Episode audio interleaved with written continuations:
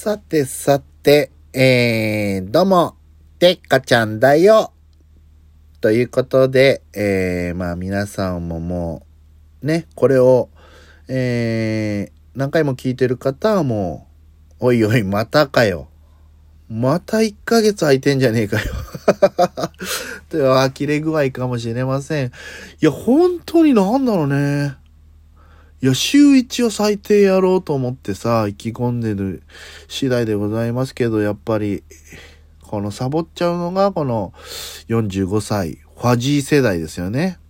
いや、僕の、あのー、世代で一番好きだった機能がありまして、洗濯機とかについてたんですけど、ファジー機能っていうのがありまして、今で言う、まあ、なんかもうこれ押しとけばやっときますよみたいな感じなんだけど、ファジー機能ってついてるんです。まあそれまでは脱水とかも全部分けてさ、洗濯して、30分なら30分して、次は脱水10分とか、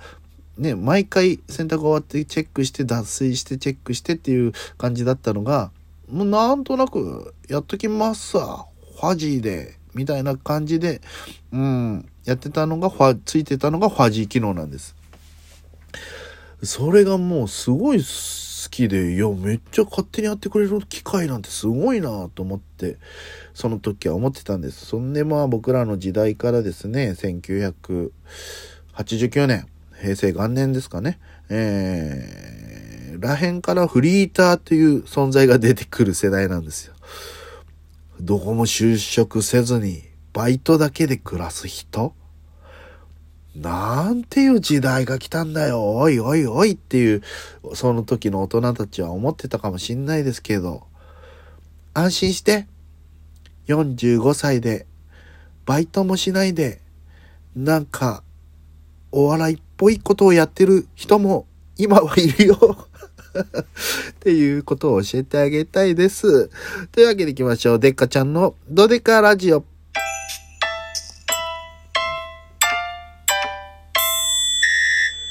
デカちゃんのドデカラジオ。このラジオはですね、えー、特にスポンサーはいません。はい。ラジオのラジオトークというアプリで行っております。えー、音声のばらつきあったらすいません。ということで、もしアプリで聞いてる方がいましたら、えー、真ん中の方にですね、ハートやネギ、ネギらいのネギ、マーク、そしてニコちゃんマークがありますんで、それを連打していただけたら、えー、僕の活動の励みにもなりますし、えー、何か投げ銭的なね、なんかそのギフト的なのもありますんで、元気玉とかもいただけたら元気になります。えー、今月っていうかまあ先月のも、えー、まあ、ケロさんにまたいただきましてありがとうございます。いつもありがとうございます。ということで、何かね、質問とかあれば、えー、ぜひ送っていただけたら、それについて話したりもしますので、ということでよろしくお願いしますということですけども、えー、最近の私はですね、11月5日から11月7日までに、あの、お芝居の方に、えー、出演させていただきます。えー、こちらはですね、永遠の1秒という、えー、作品でございまして、えー、結構ね、賞とか取ってる作品なんですけども、えー、特攻隊ですね。戦争、日本の戦争の特攻隊のお話です。ちょっとどこまで言っていいかわかんないですけど、僕はその堅苦しい場面では、堅苦しいというかそういう真剣な、真面目なっていうか、ちょっとその、なんか戦争って言ったらやっぱなんかね、まあ悲しい出来事とかそういうイメージがありますけども、そういうのじゃない場面で、えー、出させてもらいますが、まあ僕は正直本読んだ瞬間、えー、泣きましたね。いやー、お芝居の本見て泣くってあんまないですけど、もうそういう年なんですね。よくテレビ見てた人が、いやもうこの年になったら泣いちゃうんだよねって言ってんのを聞いてた世代になったんだなっていうのを感じました。それでですね、まあ全然話はわかりますけど、まあお芝居ね、顔合わせ、顔合わせというのがありまして、最初にね、顔を初めて会う、やる人のね、一緒に共演する人の顔合わせっていうのがありまして、そこでですね、本読みというのがありまして、えー、みんなで本を読むと。台本読んで、あ、こんな感じなんだってイメージしやすいよね。あ、この人こんな声なんだ、みたいな感じなんですけども、えー、顔合わせはですね、このコロナ禍においてほぼ顔は見れてません。半分見れない状態で行われてますんで、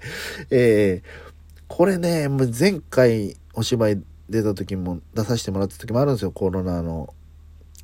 えー、まあ、なり始めっていうかコロナ禍に入って、えー、緊急事態とかなる前かな？に参加したお芝居の方で出させてもらったんですけども、本番中にその人の顔を知るというか、な稽古中はやっぱね、マスクしてやって結構苦しいんですけども、息苦しくなったりね、多分本番と全く違う。本番はね、その劇団さんはフェイスガードつけてましたね。ちょっと、あの、飲食店とかで唾がかからないように口元だけやるやつ。一応それだけをつけてやってたんですけども、最初は違和感ありましたけどもね。うん。やっぱ口が、マスクでやるよりは口が見えてる方が、こうね、そういうのは気にならなくなったんですけど、本番中に撮れたりしたらちょっとね、えー、なんかアドリブで直したりしなきゃダメだから、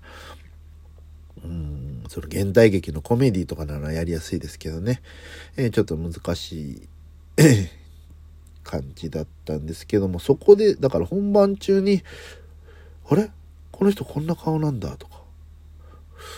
あれ？あ、こう、いうヒロインさんなんだね。とか。まあそういう気づくことはありましたけども、それはそれでもこういう時代の、なんだと思ってね、こういう時代を生きてる僕たちの、ま、試練というかそういう楽しみ、それもまた楽しんでい行こうじゃないかという思いもありますけども、えー、ぜひですね、皆さん僕生デッカを見に来てもいいぞっていう方がいましたら、そこまでまあ大々的に来てねとか、宣伝もまあ宣伝だけはしていきたいと思いますけど、まあそもそも僕が東京に友達がいないので、えー、で、お芝居に見に行くっていうね、環境の人も知り合いもいないので、ほぼ集客はできないんですけど、なんとか頑張って、えー、ね、稽古したんで見ていただきたいなと思うので、ご連絡とか、まあ、SNS を通じて来ていただける方がいたら嬉しいかなと思います。うん、そうですね。まあ、お芝居始まるのと、あとですね、何か、爆音寄せという寄せがですね、その、今度あるんですよ。それに出演させてもらうんですけども、ちょっと今調べますね。爆音寄せ。いつだったっけな 忘れちゃった。えっ、ー、とですね、これ、吉本興業さん主催のですね、えー、爆音寄せというのが、えー、今度あります。2日間あるんですけども、10月29と30にあるんですけど、僕は10月30の方に出させていただけます。えー、しかも結構メンバーがすごくて、まあ、10月30日ね、えー、僕が出る方は、チュートリアルさんとか、ノンスタイル、ジャルジャル、マジカルラブリー、末広がりず、GAG、えー、ニューヨークも出る。ああ、空気階段、チャンピオンも出ますよ。これユニバースほとんど決勝ね賞レースの決勝に行った人ばっかですねで爆音ネタということで日谷さん出ますよあの苦節用のね日谷さんっていう謎のシンガーの人とかトロサーモンと加藤レアちゃんなんか多分ラップでやるんですかね。あとユリアン・レトリバーもなぜか爆音ネタの方に入っております。で、MC はマンボヤシロで、僕は DJ デッカとして、ウィズ・レーザー・ラモンって書いてますけど、これは初めて見ましたね。何するんでしょうか、僕は。DJ って聞いてたんですけど、ウィズ・レーザー・ラモンだとまた音響さんみたいになっちゃうな。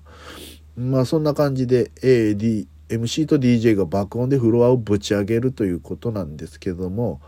えー、これが豊洲ピットというね、豊洲にある、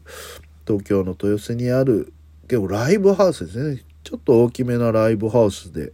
やるということなので多分そういう DJ とか使って音も楽しんでくださいっていうことなんだと思います。まあね、こう歓声とか、いやーとか上げたいところですけども、もう手拍子やら拍手やらでなんかこう、あの、楽しんでいただけたらと思いますので、是非でもチケットの方は多分販売してると思うので、前売りあ結構5000円しますけど、ベッドでドリンク代かかりますけど、ぜひこれは、まあ、このそうそうたるメンバーならいいんじゃないでしょうかね。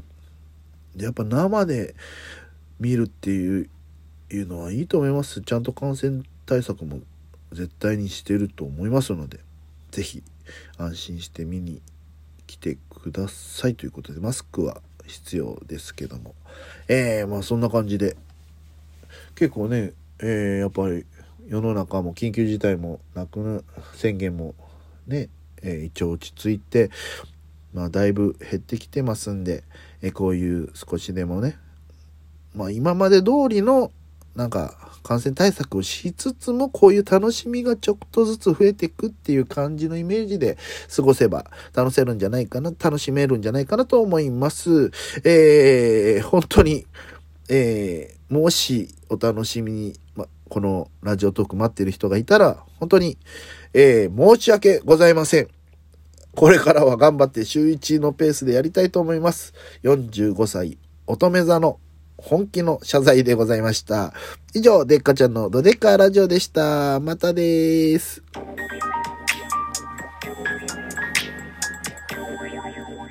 最近イタリアのボンボローネというデザート興味あります。その話もまた次回。